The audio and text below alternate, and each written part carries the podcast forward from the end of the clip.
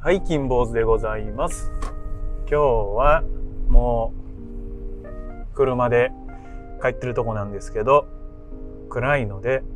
音声だけでお伝えしようかなと思います。今日はね、あのお昼にマティさんって方の YouTube のチャンネルにお邪魔してきました。YouTube のチャンネルの動画のリンクはまた概要欄に貼っておきますが、まあ、今日話した内容の続きをちょっと僕の方でもお話ししようかなと思います。で今日のテーマとしては、まあ、モチベーションをどう維持するかっていうところのねお話をしようかなと思います。まずモチベーション皆さんどうでしょう？モチベーションしっかりと保ってますかね？もちろん上がる時もあれば下がる時もあるかなと思いますがまあいろいろと人によってねモチベーションの保ち方とかね違うと思いますが、まあ、僕はこうしてるっていう参考になるかどうかわかんないですけどね話してみようと思いますがまず僕は人と比べやすいです。昔陸上競技のね棒高跳びをしてまして、まあ、もちろん勝たないといけないね。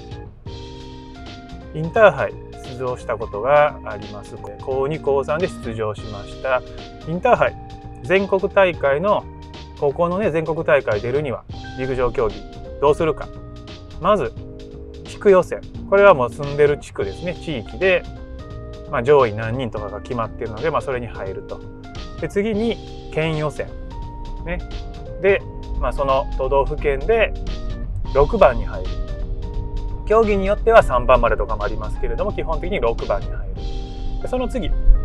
南関東北関東とかね。僕はまあ大阪やったので近畿大会。京都大阪兵庫奈良和歌山滋賀。で6番に入ると晴れて全国大会に出場することができると。今も多分同じルールじゃないかなとは思います。なのでやはり記録で勝負しますので勝たないといけない。ね比較してあの人よりも高く飛んで6番に入る。そして次の大会でも6番に入る。とでさらに全国大会でじゃあ何番に入るかっていうような、まあ、常に中高大と、まあ、そういうようなことばっかり考えてました。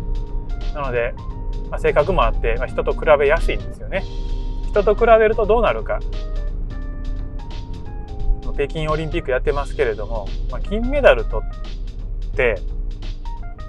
ね、どっかで負けるんですよ。まあ、特にスポーツでいくとね。金メダル取れる人っていうのは、まあ、個人やと1人ですから、誰かに絶対どこかで負けるわけですね。で、まあ、金メダル取ったとしても、もうずっと金メダル取れるわけじゃないですよね。引退する人もいますし、えー、4年前は金メダル取れたけど、今回はオリンピックには出れなかったとか、オリンピックには出たけれども、負けちゃったっていう場合もありますから、まあ、常に1位でいるっていう勝つっていうことは非常に難しいと、まあ、その中で、まあ、勝負にねしてはるわけですけれども、まあ、そうなっていくとスポーツの世界だけじゃなくても比べると絶対誰かに負けるわけですよね。社内で俺は一番だとかね部署で俺は一番だと思ってても、まあ、一歩外出るとねいっぱいいますし日本で一番でもじゃあ世界じゃどうなのかとか今一番でも明日どうなのかとか比較比べてしまうと本当に再現がない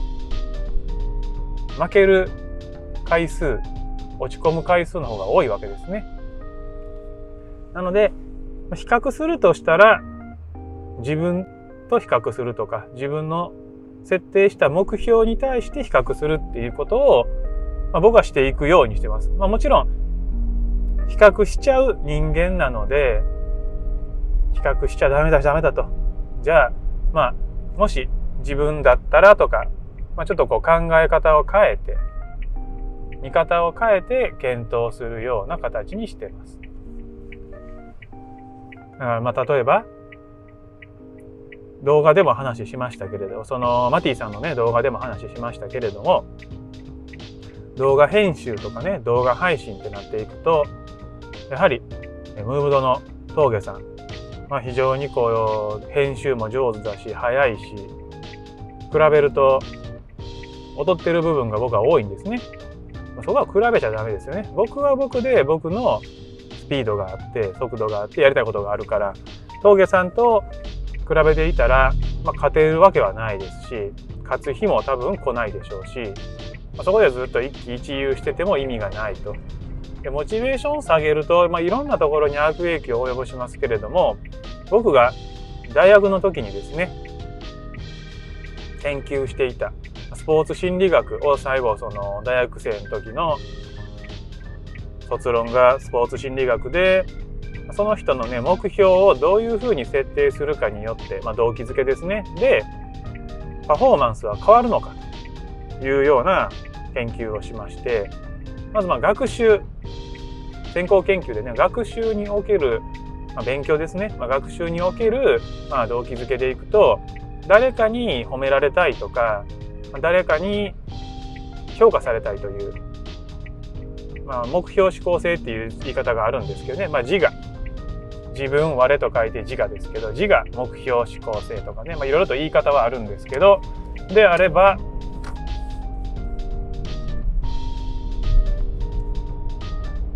課題指向性課題目標指向性、まあ、例えば自分の中でサッカーが上手になりたいとか、まあ、勉強をこの勉強をもっとできるようになりたいとか何かを比較するんじゃなくて何かこうね課題設定をしてそれに対して進んでいくという。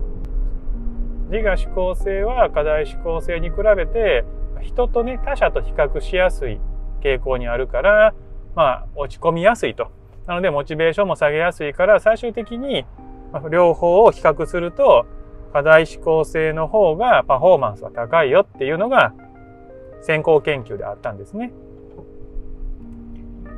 そして僕の方はアンケート調査やったかなと思います。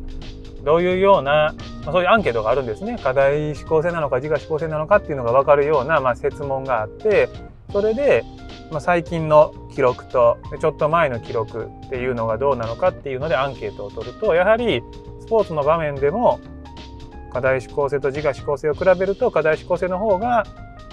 パフォーマンスが高いっていうのが、まあ、優位さがあったわけですね。まあ、そうなっていくと仕事も同じなのかなと誰かと比較しててああ私ダメだなとかああ私はこんなこともできないのかっていうふうに評価してしまうと、まあ、どんどん落ち込んでいって、まあ、無理だからね前に進まないと失敗しちゃうだろうからやらないとなっていくと、まあ、どんどん萎縮してしまうと。もちろん俺は何でもできるぜって言って、えー、自分のことをね過剰にね課題にね、まあ、自分のことを過大評価してできないのにもできないけれども俺はできるだろうみたいな考えでやってしまうのはまずいかなと思うのでそこはやっぱ適正な自己評価が必要なのかなと思います。なのでモチベーション下げないために人と比べない。ただ参考にはします。あこの人ってすごいなこんなことできるんだじゃあちょっと真似てみようとかねちょっとこういう要素取り入れてみようっていう考え方はしますけれどもあの人はできて私はできないっていう考え方はしないようにしてます。まあ最初に言いましたけど基本そういうことを考えちゃう人間なので落ち込むんですけどね落ち込むんですけどいやいやでもまあまああの人はあの人だしねっていうのでまあ思い直すようにもうこれはなかなか変えれないですよね。もうそうした方がいいよって言ってもじゃあもう明日から俺は人と比べる生き方はやめるんだって言ってもまあふとね比較しちゃうのでそこはそうならないようにというので心がけるようにはしております。ということでもうあとちょっとしたらお家に着くかなと思うのでこれで終わろうかなと思います。また、車乗って仕事行く時は同じように雑談撮ろうかなと思いますのでチャンネル登録しておいてもらえると嬉しいです。以上です。ご清聴ありがとうございました。さよなら。